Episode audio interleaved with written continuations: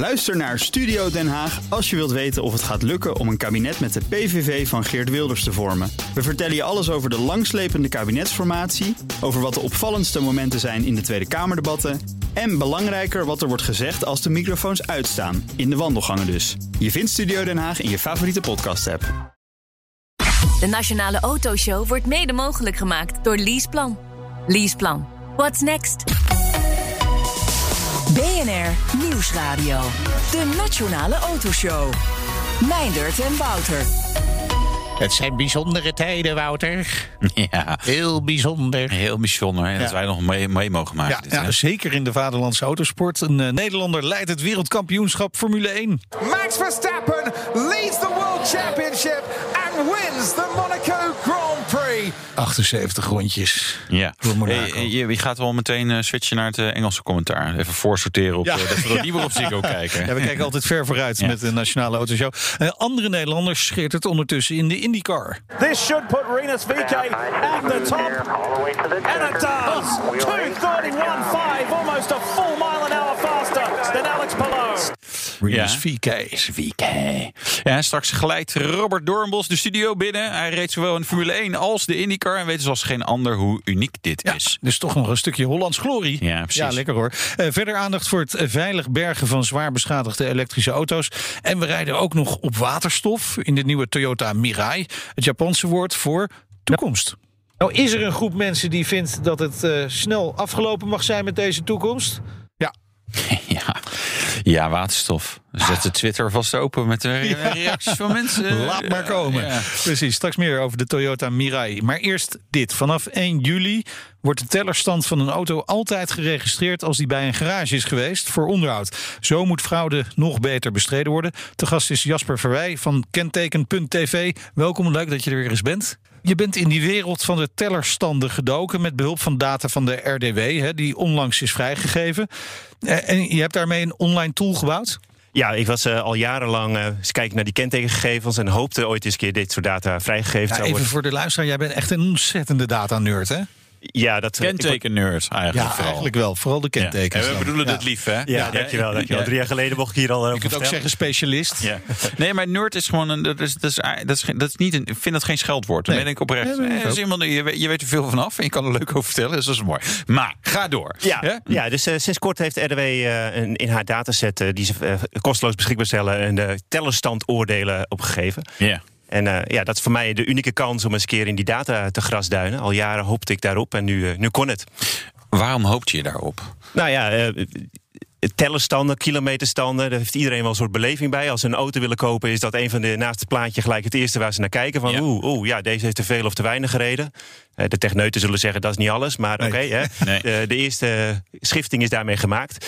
En ja, eh, daar staat soms zo'n logootje bij van ja, dit is een juiste tellerstandreeks heeft deze auto. En dacht ja, hoeveel hebben er dan zoveel zo'n juiste tellerstand? En er is nooit eigenlijk iets over gepubliceerd. En dit was eigenlijk de eerste keer dat ik daar eh, gewoon zelf in kon duiken en daar dus ook iets over kon vertellen. Ja. Nee, dit gaat om open data van de RDW. Hè. Die is in april eh, is deze data vrijgegeven. Tot hoever gaat die terug dan? In principe van alle data zit daarin. Eh, Oké. eh, de- ooit in 1991 is er een stichting ontstaan die eh, als, met samenwerkende autobedrijven die data verzamelde. En in 2014 is de RDW hiermee begonnen en heeft die database van het stichting NAP, zoals Ja, dat de, eh, de was, nationale autopas. correct. En die hebben ze dus ook overgenomen. En daarmee gaat het dus ook verder terug dan 2014 eigenlijk. ja. Eh, Je hebt specifiek naar tellerstandoordelen gekeken, hè? Correct, ja. En welke zijn dat? Ja, ehm, ja, allereerst oordelen. Denk je, wat is dat nou? Je wilt toch de standen zelf weten? Ja, Ja. Dat is data die RDW wel heeft, maar niet mag eh, openbaar publiceren. Want dat is privacygevoelig. Want dan weten ze oeh, ja, kijk, eh mijn dat rijdt misschien eh, iets meer dan Wouter met Ja. zijn auto's. Of niet. betwijfelen. Ah, met Nou. mijn ene auto rijd ik wel meer dan jij Ja. met al je... Nou ja, goed. Precies, dus, maar dit zijn oordelen. Vanda- dat is vandaag dus, eh, eh, ga ik de 470 kilometer aantikken. Ja, ik was in een oranje gebied vandaag. Oeh, pas op. hoor. pas op. Oh, nee, oh, eh, even afstand. Even een schermpje omhoog. eh. Eh, oordelen dus, eh, dat is wat minder gevoelig. En eh, ja, er zijn eigenlijk vier soorten oordelen. Het is iets eh, is logisch, oftewel de tellerstanden zijn oplopend naar elkaar. Ja. Die geregistreerd zijn. Iets is onlogisch. Nou, daar zit er ergens een kink in de kabel. Eén stand of meerdere zijn, is lager dan de vorige. Ja. Eh, iets is geen oordeel. Nou, dat zou je eerst zeggen, daar heb je geen reet aan. Maar dat is toch ook interessant. Want dat is ook informatie. Eh, Ja. Dat RDW iets ervan kan kan zeggen. En ge- niet geregistreerd. Oftewel, er zijn te weinig of geen standen voor geregistreerd. Nee, dus ze kunnen geen oordeel auto's. geven, Ja. bijvoorbeeld. Ja. Maar en, en geen oordeel, wanneer krijg je dat dan? Eh, geen oordeel. Ja, er zijn eigenlijk verschillende varianten in. Ehm, vroeger had je de vijfcijferige teller. Dus die ging naar 99.999, sprong je weer op nul. Ja. En ja, dan kan je niet echt duidelijk een oplopende naar een miljoen zeg maar, kilometers eh, eh, bedenken. Nee. Ehm, import, want daarvan zegt RDW, ja, dat, ik weet niet wat de historie is eh, hiervoor, voordat hij Nee. uit Duitsland, België of waar dan ook vandaan kwam. Ja. Dus ik kan er niks van zeggen. Eh, een teller kan vervangen zijn, of te weinig standen. Eh, dat zijn eigenlijk wel de belangrijkste. Import is eigenlijk de belangrijkste. Ja. ja. En niet logisch is eh, als die terugloopt, zeg maar, teruggedraaid. Dan zou je bijna altijd denken. Maar dat oordeel hang- hangt de RDW er vast niet zo hard aan. Die zegt niet logisch. Klopt. Ja. Als, als iemand, uiteindelijk worden deze standen vooral door autobedrijven ingevoerd als een verplichting, bijvoorbeeld bij de APK. En bijvoorbeeld, ik zag ook, is heel veel Amerikaanse merken die met mijlentellers en eh, ja, misschien dat iemand dat omrekent of nou, iemand wat anders invoert. Ja. Eh, dan kan het zomaar zijn dat er een laag stand uitkomt. En dat kan dus ook een foutieve invoer zijn. Ja. En dan krijgt ook zo'n eigenaar of, en het autobedrijf een melding van... hmm, er, wellicht klopt er iets niet. Misschien moet je een correctie doorvoeren. En als iemand daar niet op reageert... Ja, dan blijft hij dus voor eeuwig in die database eh, staan. En dan staat er dus gewoon onlogisch. Onlogisch. Ja. Ja, en dat, dat, dat wil je natuurlijk niet hebben als je een auto gaat kopen. Maar waarop wordt dat dan echt gebaseerd? Hè? Want wordt er bijvoorbeeld ook gekeken naar de kilometerstand en dan de, de slijtage aan de bekleding bijvoorbeeld. Daar kun je vaak wel aan zien of het een beetje klopt. Eh, niet in de database, niet in de registratie. Maar dat is hè, wat we net zeiden ook van ja, eh, eh, met alleen het labeltje ben je er niet. Eh, je moet altijd, als je een auto wil kopen, naar de staat kijken. Wat, klopt het eigenlijk wel wat ik zie? Een auto die 10.000 10 jaar oud is, 10.000 heeft gelopen. Hm, Oké. eh, Altijd binnengestaan, hè? Altijd binnen. Vrouwtje. Ja, precies. Ja. Nou ja, dat was inderdaad mijn vraag ook met logisch. Ja, als je, je kan letterlijk, als die maar één kilometer hoger is, die stand, dan is het zo, ja, is logisch, want het loopt op. Is het logisch dat zo'n auto maar één kilometer heeft gereden in een jaar? Ja, waarschijnlijk niet. Maar ja, dat, dat, dat dus je moet zelf eigenlijk ook nog wel nadenken, is eigenlijk wel de boodschap. Ja, het, alleen logisch en onlogisch ben je er niet. Nee. Eh, Een voertuigeigenaar kan bij RDW gewoon zijn standen opvragen. Een autobedrijf kan ook die standen opvragen van Ja. de auto die hij in zijn voorraad heeft. En, en daar staat datum en een kilometerstand bij. En dan Ja. zie je misschien inderdaad van, hm, dat is wel gek. Hij Ja. is afgelopen jaar maar drie kilometer gereden. Maar dat is op zich wel grappig. Nu wil ik Meinerts eh, auto kopen. Even Zou je niet van- Nee, zou niet doen, want hij heeft zijn teller teruggedraaid. Nee, stel, en, maar- maar ik wil dus ook kijken of zijn kilometerstand correct is. Of dat op, eh, geval controleren. Dat kan ik eigenlijk niet. Ik kan eigenlijk alleen maar het oordeel zeg maar, krijgen. hè. Ik kan niet de hele, de hele lijst met, met standen. Voor de snelle check kan je alleen op de oordeel. En Ja. Daarna zou je dus met Mijndert als mogelijke verkoper kunnen, eh, kunnen zeggen... Hey, ik, eh, ik wil nog iets meer zien. Ja. Eh, Vertrouw je me niet, zegt hij dan. Naast het Ja, onderaan je groepje, niet. dat Nee, lijstje, Ja. standen vanuit, eh, vanuit de RDW, Ja. kan hij zelf uitdraaien en dan aan jou laten zien. Ja. En als hij dat niet wil geven, ja, dan... mm, Mm, ja. Je vertrouwt me toch wel, Wouter? Ja, ik vertrouw, ja zeker. Jou wel. Ja, ja. ja zo'n Volvo, die, is, die Ja. altijd een hele lage Maar, maar je kunt dus niet hiermee echt geknoeid met die tellerstand achterhalen. Het is een indicatie. Correct. Het is een uitnodiging om meer informatie te gaan eh, vergaren. Oké. La- la- laten we even wat dieper in die cijfers duiken. hè. Hoeveel voertuigen in Nederland hebben een logische tellerstand? Ja, ik, eh, ik heb geteld vanaf de bouwjaar 1990. En dan heeft eh, 77,5 procent, om precies te zijn, eh, heeft op dit moment, eh, heeft eh, gebaseerd op de live data, heeft een logische tellerstand. Nou, Dus omgerekend naar aantal auto's. Je bent altijd een snelle rekenaar, eh, Wouter. 6,9 miljoen. 6,9. Zo. Scherp. Ja. Punt achter de Ja, komma. ik heb net een extra koffietje genomen. Ja, lekker, best goed bezig. Goed Ja. bezig. Oké, 6,9 miljoen auto's met een logische tellerstand. Eh, niet logisch? Eh, 1,6 procent. En dat is ongeveer eh, 146.974 voertuigen. Eh, Dat valt wel maar mee. er zit ook nog wel een klein maatje bij. Want eh, je hebt ook nog de stand bij geen oordeel. Heb je namelijk de standen die Stichting NAP ooit heeft gezegd eh, dat ze onlogisch zijn. Ja. En ja, RDW is iets eh, namens de wetgever. En die kan niet zomaar van zo'n stichting diezelfde onlogische standen overnemen met hetzelfde oordeel. Nee. Dus die hebben ze wel meegenomen, maar onder het geen oordeel. En dat is nog 1,9 procent erbij. Ja. Dus eh, ja, bij elkaar is het toch iets meer. Ja, dus een kleine 4% is hier, eh, denken we in ieder geval uit uit de administratie te weten dat er mogelijk mee gerommeld is. Correct. Ja, valt nog wel mee, toch? Ja. ja. Het lijkt bijna te weinig. Snap je wel waarom ik dat zeg? Ja. Nee, ja het Ja. loont wel heel erg om de kilometerstand zeg maar, terug te draaien. Ja. Hè? Want ja, Ja, de, de grootste onbekende is eigenlijk natuurlijk de groep eh, import. Ja. Eh, en daar is ook een aantal jaar geleden door eh, eigenlijk de, de, de, de partij die opgevolgd is naar Stichting NAP. eh, die heeft daar ook onderzoeken gedaan samen met de RDW over importauto's. En daar bleek toch wel één op de vijf, als ik me goed uit me herinner, bleek iets mee te zijn vanuit Duitsland geïmporteerd. ja, Dat hebben ze echt technisch onderzocht. ja. Oh ja, dus Ja, en oké. En, en, en het aandeel geen oordeel van het totale eh omveld is? Eh 20 procent. Dus ook nog eens 1 vijfde. Ja. Dus Ja. 1 vijfde van de 1 vijfde is eh Nee, verdacht. een vijfde is verdacht. Nee, is er geen oordeel. Dat kan, eh, maar weet je, kijk, Ja, en daarvan een vijfde. is niet logisch. Precies. Ja. Nee, is Nee. geen oordeel. Je moet het niet ge- ingewikkeld maken, Wouter. Volgens mij moet jij nou weer Goochelen met cijfers. Goochelen met cijfers. Ehm, ja, was er maar iets, iets, iets, iets een soort regionaal samenwerkingsverband hè, over landen heen, waar Ja, je dan zeg maar, eh, ja, dat je dingen kon uitwisselen. Maar goed, dat, eh, dat is wel. Eh, Ja, dat komt er wel. Ehm, België heeft ook een vergelijkbaar systeem. En eh, RDW en België, Belgisch systeem met Carpas, eh, die willen dus ook gaan uitwisselen, die gegevens. En ja, als eerste. We importeren onze auto's vooral uit Duitsland. En België.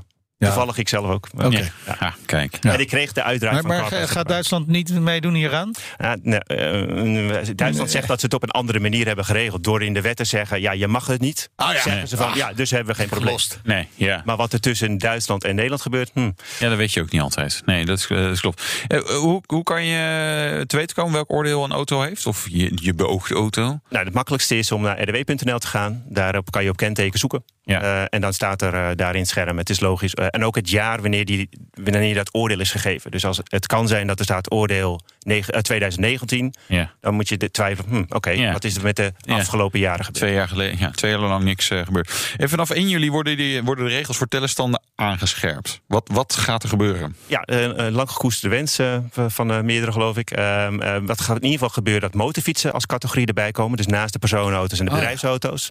Ehm, ook dat die, eh, eh, sinds 2014 was er dus een grens dat er van 150 euro reparatiekosten moest een autobedrijf of een RDW-erkenninghouder een stand doorgeven. Ja. Dat wordt naar 0 euro eh, teruggebracht. Dus elke keer als de auto in de garage komt, moet iemand zo'n stellenstand eh, doorgeven aan de RDW. Ja. Eh, het schijnt voor balieverkoop niet te gelden, eh, heb ik nog begrepen. Dus ja, goed, ik weet niet hoe dat gaat in de, de praktijk. Maar Nee. goed. Ja. Alles, alles wordt balieverk. Ja. Ja. Ja. Ehm, en er wordt ook bepaalde apparatuur. Er is bepaalde apparatuur in omloop gekomen die de standen zou kunnen stilzetten tijdens het rijden van een auto. Die wordt verboden dat je die in bezit hebt of koopt of verkoopt. Ja. Dus om daar het minder makkelijk te maken om tellerstanden een, een draai te geven. Ja. Maar dat is. Dat kan ook gewoon een laptop met software zijn, zou ik bijna zeggen, toch? Of- Dat is tegenwoordig, eh Ja. neem ik aan, wel eh, het geval, ja. Ja, en dan zeggen ze dat mag niet, dat programma. Dat specifieke apparatuur eh, schijnt niet meer te mogen. Nee. Ja. Ja. Ja, maar uiteindelijk Lastig controleerbaar, Precies. lijkt mij. Maar, fra- fraude helemaal uitbannen, Ja. dat lijkt toch wel een utopie. Ja, ik denk overal waar geld in omgaat, daar gebeurt iets wat niet altijd 100% eh, transparant kan eh, zijn. Dus eh, ja, die zul je er altijd helaas bij hebben. Die ge- gewin, persoonlijk gewin willen ten opzichte van de rest. Ja. Ja. En de goeie, die moeten zich dus met dingen als zo'n label tonen, transparant zijn over de tellenstanden. Op zulke soort manieren moeten zij zich onderscheiden Ja. ten opzichte van degene die eh, ja, eh, de boel niet zo nauw nemen. Ik vind het af en toe wel hogere wiskunde hoor. Als je dat echt goed wil controleren. En dan moet je eigen facturen erbij. Waar ook alweer dingen op staan en zo. Het is, weet je, je Ja, maar zeker... het is ook vaak wel even logisch kijken naar zo'n auto, hè? Ja, ja, ja, tuurlijk. tuurlijk. Hij moet, eh, de, de staat moet ook bij de kilometerstand passen. En dat is soms inderdaad echt helemaal niet het geval. Zo is dus dan dat. weet je eigenlijk ook wel genoeg. Een wijze les Ja, bij precies. deze. Dankjewel, Jasper Verwij van Kenteken.tv. Uiteraard is de tellerstand monitor ook daar terug te vinden, toch? Ja, klopt. Dankjewel. BNR Nieuwsradio. De Nationale Autoshow. Ja, volgende week dinsdag, Wouter, treedt de nieuwe regeling veilig omgaan met elektrische auto's na een ongeval in werking. Jeetje. Ja, Huh? we, hebben wel, we zijn echt door het oog van de naald gekomen. Zo. Ja, zeg nog, eigenlijk dit weekend ook gewoon binnen blijven. Ja, even, er iets even met een wachten elektrische tot die auto tijd. Ja. Ja. Ja. Berg is aangesloten bij de stichting Incident Management Nederland... gaan op het hoofdwegennet gebruik maken van de zogenoemde salvagecontainers. Ja, salvage containers. Ja, wat is het? Ja, ja, ik, of ik, salvage? ik zou het vragen aan degene die, eh, die er meer verstand van heeft dan wij bij elkaar. En dat is? Marcel de Moor, die is van de, de Moor Autobergen. En oprichter van eh ja, salvagecontainer.com. Welkom in de uitzending. Is het salvage of is het salvage zoals uh, Meijnerd ervan wil maken? Nou, wij zeggen gewoon uh, salvage. Dat salvage. is zo makkelijker. Ja. Kijk. Ja. ja, ja, nou, maar goed zo. Uh, wat, wat is het? Een, een, cel, een salvage container, sorry, ik moet het goed zeggen nu. Hè? Ja, een, een salvage container is um, hoe die eruit ziet, bedoel je? Of, ja, nou, wat het is, hoe, die ja, hoe die eruit ziet, wat je ermee kan en wat erin zit. Nou ja, het is eigenlijk gewoon een open container met aan de achterkant een, een waterdichte klep. En aan de voorkant een, een waterdichte klep. En twee aansluitingen voor de brandweer. Ja. Nou, dat klinkt niet heel ingewikkeld. Nee, dat is ook niet. het, is het, is heel simpel. Ja. ja, ja. En waterdichte klep, dus, dus in die bak zet je, zet je dan water als het nodig is? Als het nodig is kun je hem volpompen met water, ja. Ja. Maar dat doe je natuurlijk in het uiterste geval, hè? Ja, wanneer, dat is wel grappig natuurlijk. Wanneer is dat uiterste geval? Want uh, stel iemand zet zijn Tesla hier op de ring Amsterdam in de vangrail. Het gebeurt nog wel eens. Uh, ja, wanneer kies je er dan voor om onder water te zetten? Ja, het is zo, als, je natuurlijk, als er een ongeluk is gebeurd... en uh, de core-constructie is veranderd... of de airbags zijn uit, de dat betekent dat je natuurlijk een behoorlijke impact hebt gehad. En daardoor kan het accupakket inwendig beschadigd zijn. Ja. Maar ook bijvoorbeeld als de, de kabels uh, zichtbaar zijn, de, ho de hoogspanningskabels. Ja, dan is het gewoon gevaarlijk. Dan heb je brandgevaar op een gegeven moment. Dan kan zo'n uh, accu zelf gaan ontbranden. Nou, dat is natuurlijk niet zo fijn als die op je bergingsauto staat. Nee. En in dat geval uh, doe je hem transporteren, veilig transporteren in een uh, salvagecontainer. Ja. Maar, maar, en mocht hij dan, zal ik maar zeggen, alsnog gaan branden, dan. Ja, maar doe, doe je dat pas op het moment dat de accu inderdaad al uh, uh, brandt? Nee, kijk, een accu, als die gaat stinken of pruttelen of roken... dan uh, dat betekent al dat hij dat die kortsluiting heeft. En dan, dan is het al gewoon dan, ja, dan is het al gevaar. Ja, maar nou uh, is er iemand met, uh, met een elektrische auto de vangrail ingegaan. Het is hard, lekker hard gegaan. Jij zet hem achter op die bergingstruk. Je stapt voorin. Dat ding staat achter je. Dus ja, voordat jij door hebt dat, dat hij in de fik staat, zou ik bijna zeggen. Dat duurt wel even. Dan moet je zeg maar uh, andere weggebruikers naar zijn. Dat je denkt, oh ja, inderdaad, toch een hoop rook komt er nu af. Dus ik, ik kan me voorstellen, dat we, ja, wanneer besluit je nou zo'n ding onder water te zetten? Dat dat best een, ja, dat is een, want daarna is het ook wel klaar met die auto. Want een auto die onder water heeft gestaan, dat, is, dat werkt meestal niet zo lekker meer. Klopt. Nee, goed, als de vlammen eruit komen, dan ga je hem onder water zetten. Ja, oh, dan. Oké. Okay. Okay. Ja.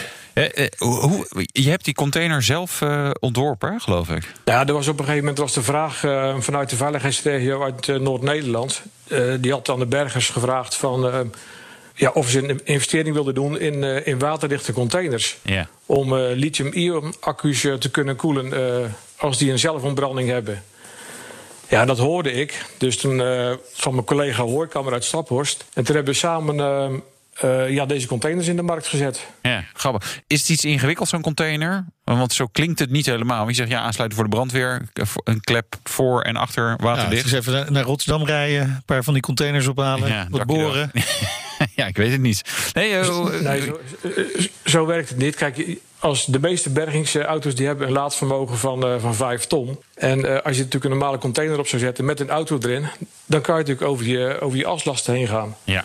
Dus dit is een, een lichtgewicht container. Oh, ja. ja, en die, die kun je dus makkelijk op je eigen bergingsauto uh, gebruiken. En dat ja. is eigenlijk de clue erachter. Ja. Je hoeft geen speciale haakarm auto aan te schaffen, maar gewoon je eigen bergingsvoertuig. Ja.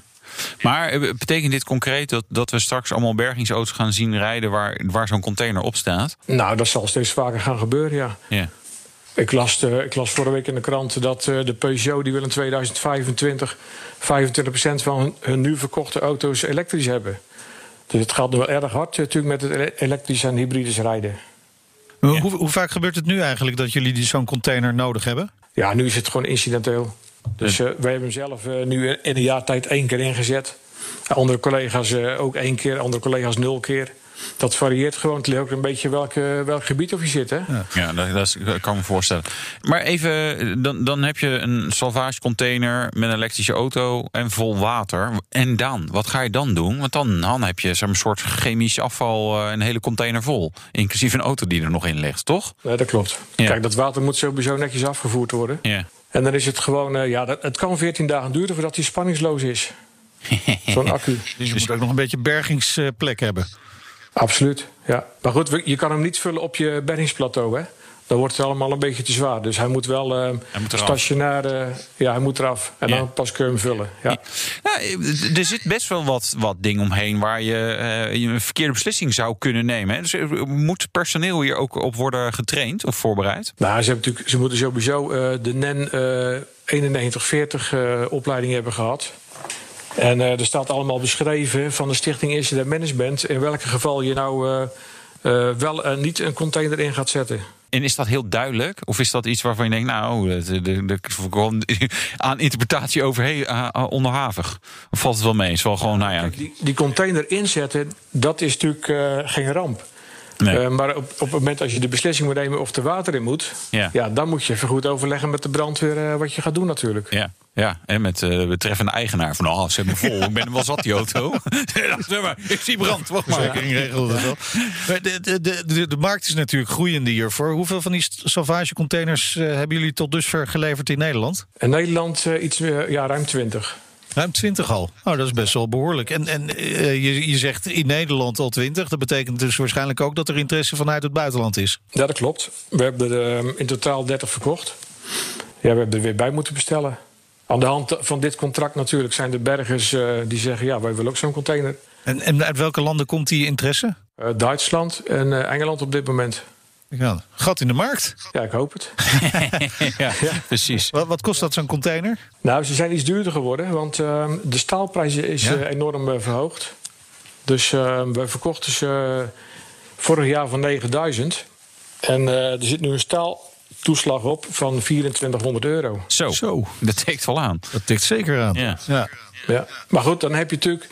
Je hoeft geen apart voertuig aan te schaffen. En dat is natuurlijk gewoon eh, het grote voordeel hiervan. En dus is het interesse ook groot en het aantal elektrische auto's neemt ook alleen maar toe. Dus eh, dit is een eh, groeiende markt. Hartelijk dank. Marcel de Moor van De Moor Autoberging en oprichter van salvagecontainer.com. Precies, zo zeg je dat. En zometeen Robert Dormoos, Formule 1, IndyCar en Porsche. En een test in de Toyota. Een Mirai. Ja. Heb je kunnen tanken. BNR Nieuwsradio. De Nationale Autoshow. Meindert en Wouter. We doen het niet heel vaak, hè? We rijden op waterstof. En als we het dan doen, is het meestal iets Aziatisch. Hyundai, Toyota.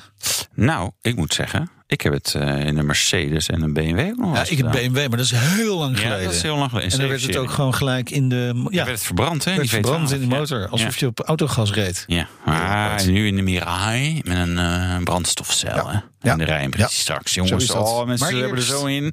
Gelukkig heb ik ook nog iets anders. Eh, Nederlandse autosport, ja. Waar, waar wordt het Wilhelmus niet ingestart? Ik vraag ik me echt Nou, af. inderdaad. Echt gemiste kans. Hoogtijdagen. Max Verstappen leidt het Formule 1 kampioenschap. Tegen mijn verwachtingen in, eerlijk gezegd. Eh Rinus Vieke schittert in de IndyCar. En Ziggo Sport analist Robert Doornbos schittert hier in de studio. Volgt allemaal op de voet. En reed in beide Ja.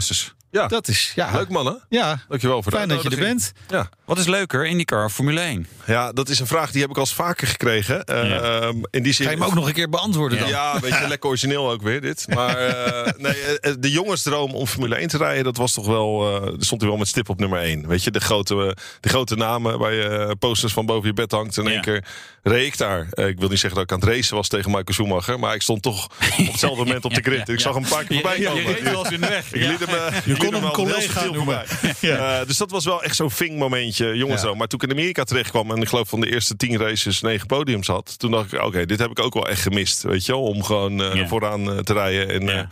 Succesvol te zijn. Ehm, dus eh, ja. Heb je gemist, hè? Ja, succes hebben. Ja. Nou ja, Ja, kijk, in Formule ja. 1 is dat lastig in te schatten. Jongens die op eh, P9 finishen, hebben een, een toprace. Ja. Maar die krijgen niet de waardering van de Nee. top 3 op het podium. Nee. Hè, dus het is, het is, eh, dat is toch stiekem wel leuk met champagne poppen. Ja, toch wel. Maar is, is IndyCar dan zoveel makkelijker dat je daar opeens uh, Zo, vooraan super weer. Super. Klasse. een mooi nieuwe studio. Ja. Ehm, eh, nee, het is niet makkelijk. Het is anders. Kijk, Formule 1, ik zeg altijd de 80-20 regel. Dus 80% van je succes in de Formule 1 is afhankelijk van het materiaal wat je Ja. ter beschikking krijgt. Ja. En 20% is de rijder die het verschil kan maken. Regent Ja. het, kan je dat overboord gooien. Maar in normale omstandigheden wint Lewis Hamilton of Max Verstappen geen race in Alfa Tauri. Nee. Hè? Dus de bijzondere omstandigheden kan dat gebeuren, maar gewoon normale dingen niet. In de IndyCar daarentegen hebben mor- eh, zondag in de Indy 500 hebben gewoon 24 man kans om die race te winnen. Eh. Omdat de strategie is, de auto's zijn gelijkwaardig aan elkaar. Je hebt strategieën, je hebt andere manier van, van racen met eh, fuel save, noem maar op. Dus ja, je kon daar wel als, te- als coureur meer verschil maken. Ja. Dus Ja. dat was wel, eh, fijn. eigenlijk, eigenlijk een mooiere sport dus. Veel meer echt op de talent en kunde. Ja, aan de andere kant is de techniek wel echt achterhaald. Ja. Eh, dus vond ik van de Formule 1 de techniek. En dat is het natuurlijk, het innovatieplatform voor de automobielindustrie. Vond ik ook wel heel gaaf. Ja, maar dan moeten we meteen kappen met verbrandingsmotoren en elektrisch gaan racen. En dan hebben we Formule E. ik weet niet of die rondetijden hebt gezien van Formule 1 nee. ten opzichte van. Formule 1. En, En kijk, vallen ze Formule halverwege 1 uit. Blijft de elite van de autosport. eh, De Ja. pinnacle of motorracing. Die rondetijden. IndyCar is ook 10 seconden langzamer. En Ja. Formule E is geloof ik eh, 30 seconden Ja. langzamer. Maar, kijk- maar kijken ze bij IndyCar dan ook zeg maar, naar Europa en zeggen van... nou, maar weet je, eh, we moeten ook Formule 1 kunnen doen. Want het is natuurlijk wij vanuit Europa denken... ja, IndyCar, ja, het zal wel. Hè?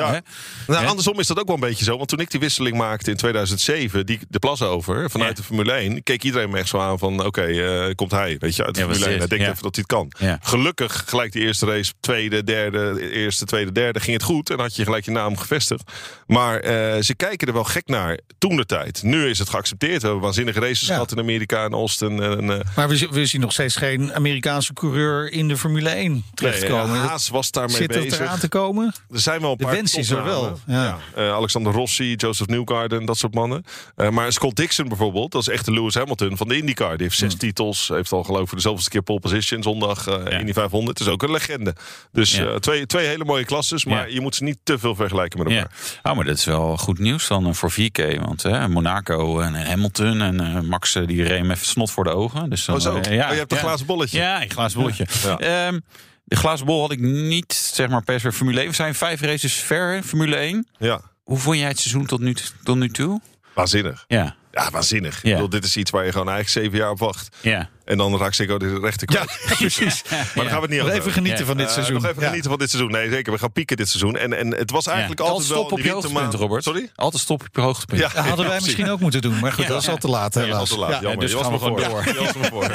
We gaan gewoon door tot erbij neervalt. Verdomme, ben ik de vraag alweer vergeten. Ja. Eh, Ja, helemaal niks niks. Hoe beoordeel je het seizoen? Nee, jij zei, ja, Ja, de klasse. top is het seizoen. Maar is dat alleen omdat Max eh, zo goed scoort? Nee, we hebben een gevecht Je voor zit een wel een beetje met oranje vlaggetjes in de studio af Ja, toe, maar hè? dat mag toch ook als iemand Ja. gewoon foutloos presteert en een Ja. team onder druk zet. Eh, het team Red Bull Honda investeert een miljard in Max Verstappen. De jongen is Ja. 23 jaar. Ja. Ja. En die betaalt die druk af met resultaten. Dan mag je daarvoor juichen of het. Nederlander is of niet. Ja. Ehm, dat vind ik mooi aan dit jaar. Dat er gewoon een, een kampioenschapsbattle gaande is. Met twee verschillende coureurs, twee verschillende teams. Met verschillende filosofieën van de auto. Ja. De ene heeft een lange wielbasis, de ander kort. Ja. High rake, low rake, andere motoren. En toch zitten ze op een punt of twee, drie, vier van elkaar in het kampioenschap. Ja, dat. Maar Ja. bovendien, dat gevoel wat jullie in de studio hebben, dat, dat zit toch ook bij heel veel kijkers thuis, denk ik. Logisch, er kijken 3 miljoen man op zondag naar Formule 1. Dat is omdat we allemaal chauvinistisch zijn. En als het EK voetbal goed gaat met onze oranje jongens... dan, Ja. dan zijn er ook in één keer weer heel veel Ja, voetbalanalisten. ik merk altijd in mijn appgroep dat mensen het ook wel mooi vinden als eh, Lewis Hamilton een beetje huilie-huilie doet.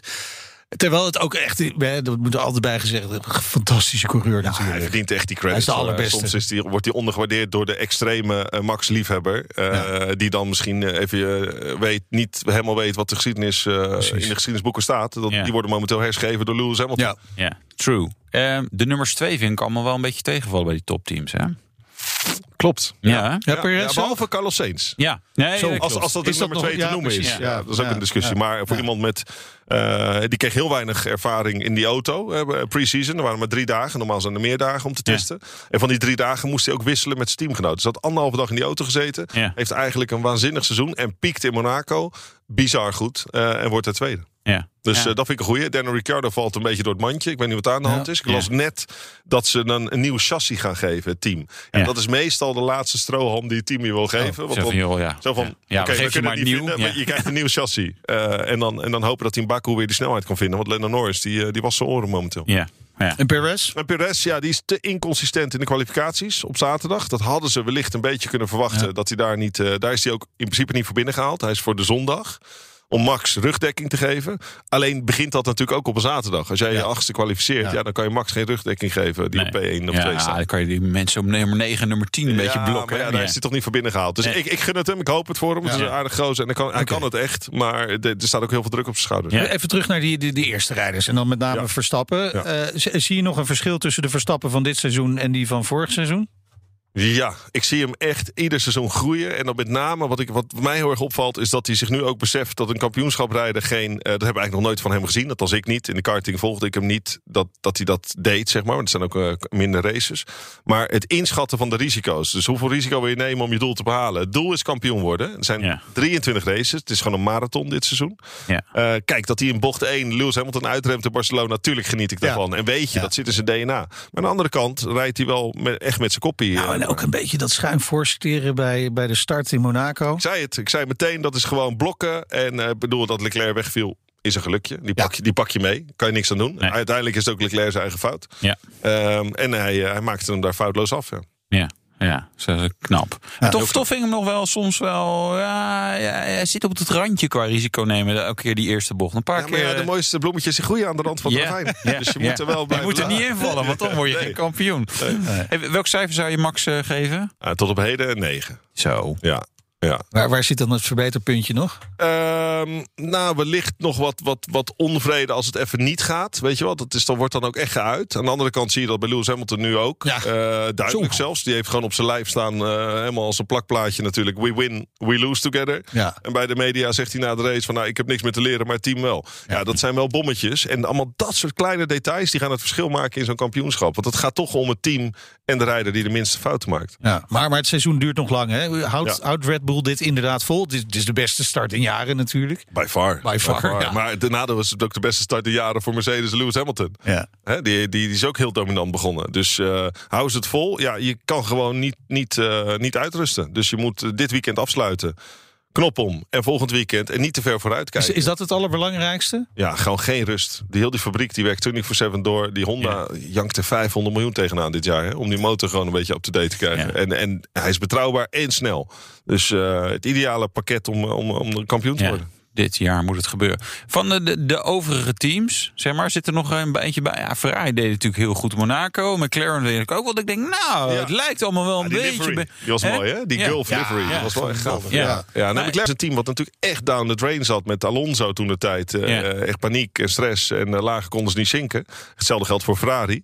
Ja, het gaat erom hoe je dan terugkomt. En die Zack Brown die heeft dat wel heel goed gedaan. Dat is de baas bij McLaren. Die heeft gezegd, oké, wat hebben wij nodig? We zijn een raceteam. Eh we zijn geen eh, vastgoed-eigenaar. en ze beseften in één keer dat op de balans heel veel vastgoed stond. Dus ze hebben hun, ehm, een hoofdkwartier verkocht voor 200 miljoen pond. En ze hebben nog een financiering opgehaald voor 150 miljoen. En die hebben echt het geld in die auto gestoken. En ook in het juiste personeel binnentrekken. Hetzelfde wat Red Bull nu doet. Hè? Dus die goede motorenmannen weghalen bij Mercedes. Kennis inkopen. Eh, en Ferrari, ja, die heeft, die heeft ook wel een comeback gemaakt. Maar goed, die, eh, die eh, rijden nu met een legale motor. Dus dat, Ja, eh, kun je dat op één race bepalen?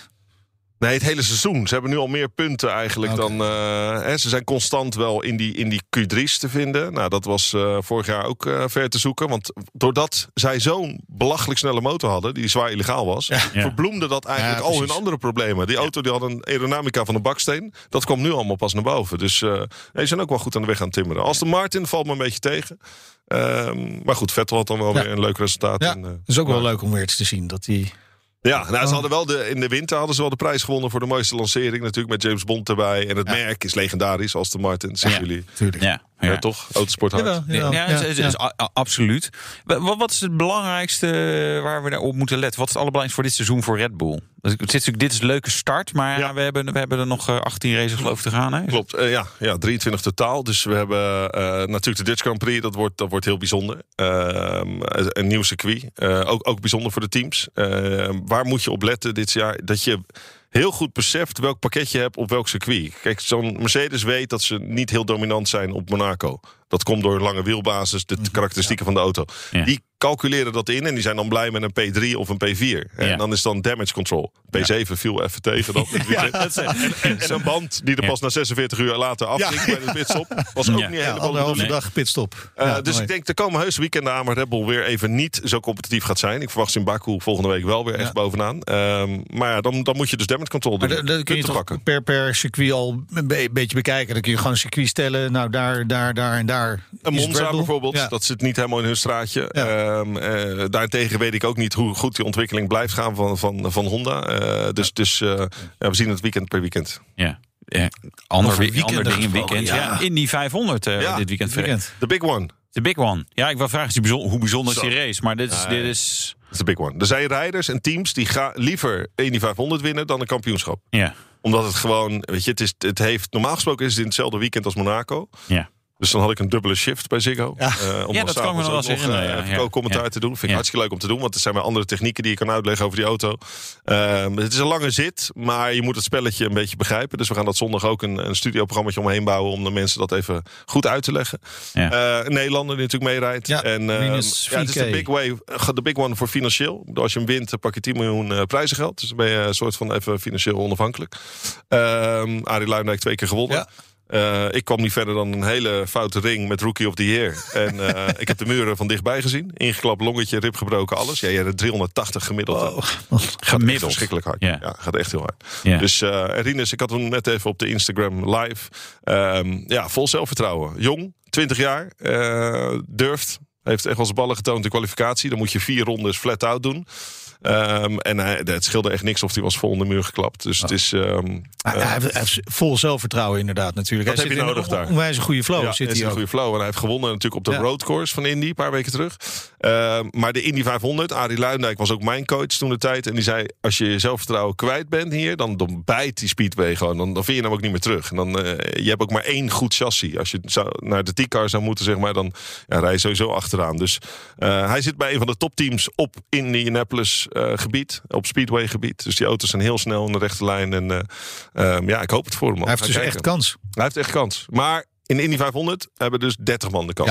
Je? Dus, Ja, Ja, maar waarom is dat? Waarom is dat dat- echt 30 man die kans... eh, omdat het heel veel gaat op ervaring. Als ik kijk naar mezelf ook. Ik was na, een half uur racen was ik me de bal uit mijn broek aan het rijden voor P9. Echt wiel aan wiel duwen, trekken. Dat die mensen om me heen. Op een gegeven moment zijn mijn spotter. Dat is de man die in je oor. Dat Robert, je hebt nog twee uur te gaan. Weet je, take it easy. Het is een beetje zo'n basketbalwedstrijd. Waar ze echt wel gas geven. Ja. Maar in dat laatste kwartier, dan gebeurt er iets met iedereen. Dat ze net eventjes... Ja. eh, en daar moet je er wel bij zijn. Het Je kan natuurlijk meer verliezen. altijd dat je, dat je kon wisselen. Hè? Dus je kon jezelf Nee, helemaal precies, leeg ja. Ja, kan je Ja. niet wisselen. Nee, maar VK, kan die, kan die ook meestrijden om de titel? Eh, Voor vorig eh, seizoen was hij Rookie of the Year. Rookie of the Year, ja. Eh exacte plek in het kampioenschap weet ik niet. Maar hij staat nu geloof ik zesde. Ja. Hier krijg je ook eh eh, serieuze punten voor. Dus ja, dit, dit telt even. Het kampioenschap telt even niet dit weekend. Iedereen is echt precies. bezig met de Indy 500. Maar is, is, is hij een, een, eh, een eh, coureur die inderdaad om die titel mee kan gaan strijden? Misschien dit seizoen nog niet, maar Ja, over, over één of twee seizoenen? Uiteindelijk wel. Het is wel een heel belangrijk jaar voor hem. Want het is het tweede jaar. In het, in het eerste Ja. jaar is iedereen van... Wow, well done. eh, Rocket Renus. eh, weet je, Rookie of the Year is dan lekker om ermee af te sluiten.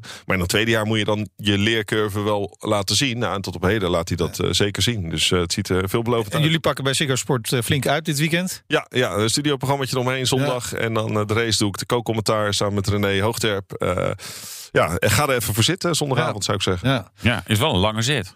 Toch? Ja, maar puntje van je stoel hoor. Ja. Als je beseft dat die jongens ieder moment een klapper kunnen maken. Ja. Soms zie je inhaalacties, wiel aan wiel, jongen. Och, man. Ik, maar het is, er gebeuren ook wel veel. Er, gaat, er, gaat, er gaan altijd wel wat auto's de muur in, toch? Daar, eh, Tot op heden zijn er al, is er al best wel wat schade gereden.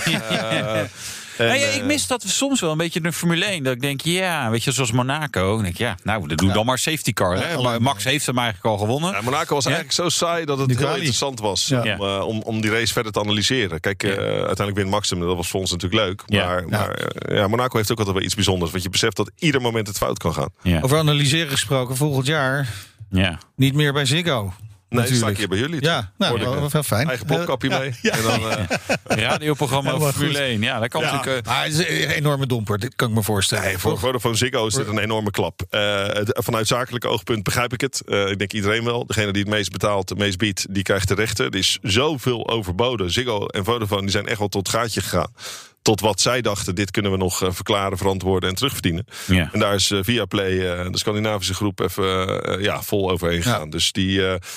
wat ze precies gaan doen, weet nog niemand. Eh, als ze nu luisteren. Nee, ik ben ik Is er, is er nog een stoeltje voor je vrij? Ja. Ergens. Ja, als ze content willen wel. Ja. Als ze geen Goeie content willen, content dan... eh, ja, precies. Ja. Dank je. Ja. Eh, manager. Ehm, spreek je Scandinavisch? Eh, ik, ja, Fins, een paar woorden. Huur ja, ja. We gaan het zien, jongens. Gaat lukken. Eh, we gaan eerst genieten van Google dit jaar. Translate We mee en we, gaan er iets moois van maken. ja, een lang seizoen. Hey, nog even kort, je bent ambassadeur van Porsche. Rijdt in de Taycan. Niet meer. Nee, Niet meer? ik zag iets met een toerenteller. Oh. Ik heb eh, V8 eh wat lekker. heerlijke Turbo Oh, S. eh, opluchting? Oh, nou, ik miste... Ja. Weet je, ik heb het wel best lang volgehouden voor mezelf, vond ik. Eh toch zes maanden. Alleen, nou, Ja. kijk, die, die elektrificatie van de automobielindustrie kan je niet omheen. Ik was wel Nee, onder de je- Maar je indruk. probeert het nu wel, dus erom heen te gaan. Ik ga het nog heel even proberen. Ja.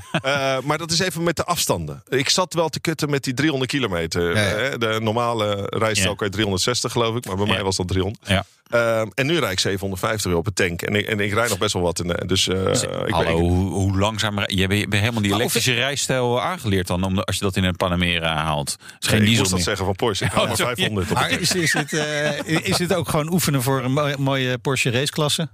Eh, ik, ik ben af en toe met Paul van Splunter nog wel op het circuit te vinden. Ja. Eh, dan gaan we met de GT3 een beetje, een beetje spelen. Maar ik, ik- dat, is, dat is hobby. Dat is geen, eh, geen serieuze... Dat boek is gesloten. Dat boek is gesloten. Ander boek gaat open, 24 oktober. Help me even. Ja, Ja? Robert Doorbons Grand Prix in Ahoy in Rotterdam. Oh, tuurlijk. Ja, Ja. jongens. Jeetje. Ja. we hebben hem over moeten slaan door ja, COVID. ik Ja, alle- begrijp dat je manager eh, de agenda alle- bijhoudt. Ja. alle zieke precies. kindjes Ja, die, daarom, eh, daarom de- pak jij die 10% Nee, van precies. Nou, laten we hopen dat het doorgaat. Kijk, als Songfestival door kan gaan, dan mogen, de, mogen wij ook Die wel... tijd heeft eh, iedereen toch een spuit in zijn arm gekregen. ja. Iedereen die het wil. Janken met die Ja, spuiten. precies. Maar leg even uit wat, wat het is, de, de Robert Doorbos Grand Prix. Nou, dat is eigenlijk ontstaan door, door, vanuit een privé-situatie... waar ik met mijn dochtertje natuurlijk heel, heel diep ben Ja. gegaan. Ja. Eh, ernstig ziek geworden. eh, Prinses Maxima ambassadeur geworden voor kinderoncologie.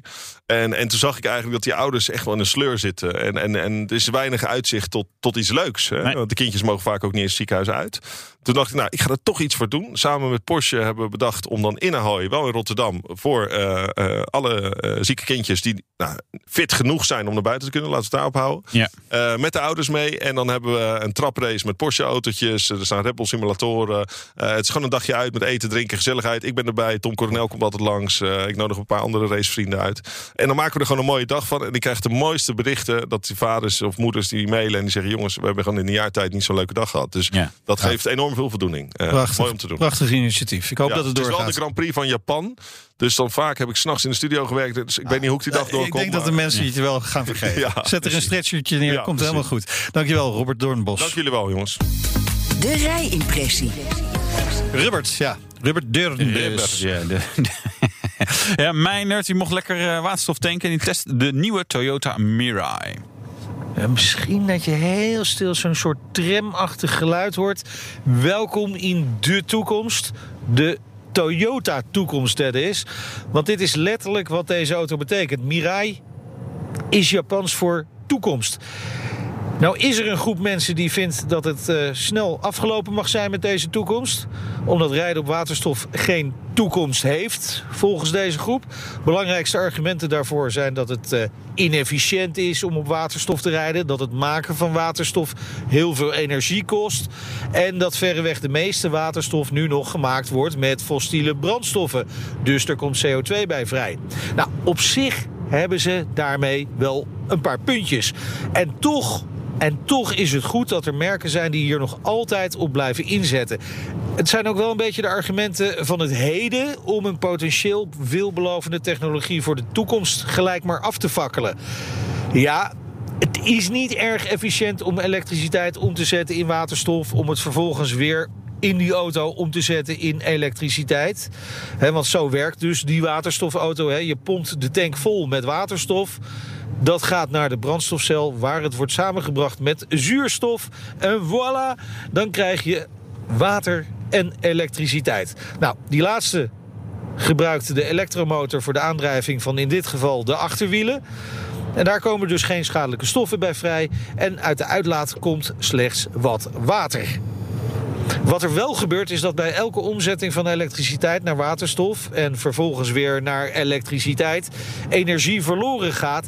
En dat is natuurlijk op zich zonde. Toch heeft waterstof ook wel een aantal voordelen. Het is relatief makkelijk op te slaan en te vervoeren naar bijvoorbeeld een tankstation. Nou, het tanken zelf gaat in een paar minuten, zoals je eigenlijk ook gewend was of bent van de ouderwetse verbrandingsmotoren. Accu's daarentegen, ja, die zijn gewoon behoorlijk zwaar. Nog altijd behoorlijk kostbaar ook.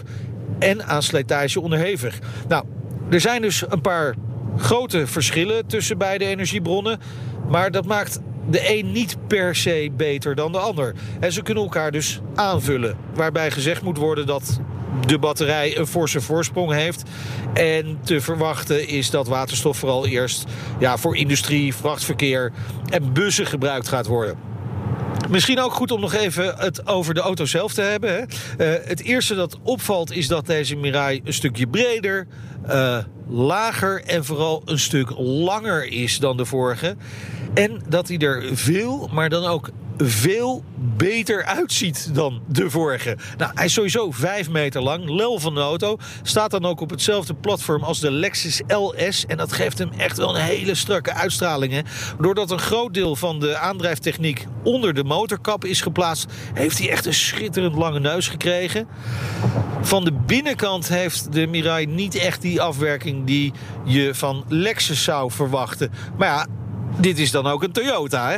Alles is aanwezig, maar de materialen zijn net even van een wat mindere kwaliteit. En geen premium uitslag. Toch best wel een hoop hard plastic. Maar goed, op die manier houden ze de Mirai ook wel weer betaalbaar. En dat is die voor een auto met zulke moderne techniek ook wel echt. De vraagprijs van de Mirai ligt op 66.000 euro, net iets eronder. Voordeel ten opzichte van batterij-elektrische auto's is dat je bij waterstofauto's bijtellingsvoordeel hebt over het volledige bedrag. Dus die cap van 40.000 euro is er niet. Dat is ook weer aantrekkelijk voor de portemonnee. Minder aantrekkelijk vind ik zelf toch het rijgedrag. Het is heel comfortabel, maar wat mij betreft misschien iets te comfortabel. Mirai is wat je zou kunnen noemen een wereldauto. Hij is overal in de wereld hetzelfde, voor alle markten. En het is duidelijk dat de Europese markt daarbij niet voorop stond. Nee, die stond er niet voorop. De Toyota Mirai. Wat denk jij nou, Wouter? Wel geen toekomst. Poeh. Dus, um, nou, nu is dat echt wel een hele lastige. Uh, als je ziet, er zijn een paar tankstations in Nederland. En die zijn dan ook nog als defect of werken niet. Of uh, zijn met onderhoud. Dan denk je, ja, het is gewoon niet een. In dit moment is het moeilijk om het als serieus alternatief te zien. Aan de andere kant, zo zijn we ook met elektrisch rijden ja. begonnen. Kijk, het voordeel is uh, tanken. Uh, weet je, ik, heb uh, uh, net ook weer elektrisch gereden. Ja, twee, moet je twee keer snel laden om een beetje kilometers te, te, pakken. Ja, denk, ja, ja dat ja, is het toch ook gewoon niet. We gaan, dus, de, we gaan het zien. de veel meer van deze rijimpressie vind je in onze app. Ja. veel meer minuutjes. Ja, nog langer, joh. Ja, joh, dat was een lange rit. Ik had veel actieradius. Ja, precies, 600 kilometer bijna. Nou, iets minder. dit was de Nationale Autoshow. Terugluisteren kan via de site, app, Apple Podcast, Spotify. Ja, vergeet je niet te abonneren. Volg ons op Twitter, Facebook, Instagram doen we dat ook. Ja, Altijd mij wel. Ja. Mijn pauze? Ja. Nee, nee? nee? Niet meer. Nee, doen we niet meer. Nee, nee, precies. Ik ben Meijnerd Schut. En ik ben Wouter Karsen. Tot volgende week. De Nationale Autoshow wordt mede mogelijk gemaakt door Leaseplan. Leaseplan. What's next? Ook Bas van Werven vind je in de BNR-app. Ja, je kunt live naar mij en Iwan luisteren tijdens de ochtendspits. Je krijgt een melding van Breaking News. En niet alleen onze podcast Ochtendnieuws, maar alle BNR-podcasts vind je in de app. Download nu de gratis BNR-app en blijf scherp.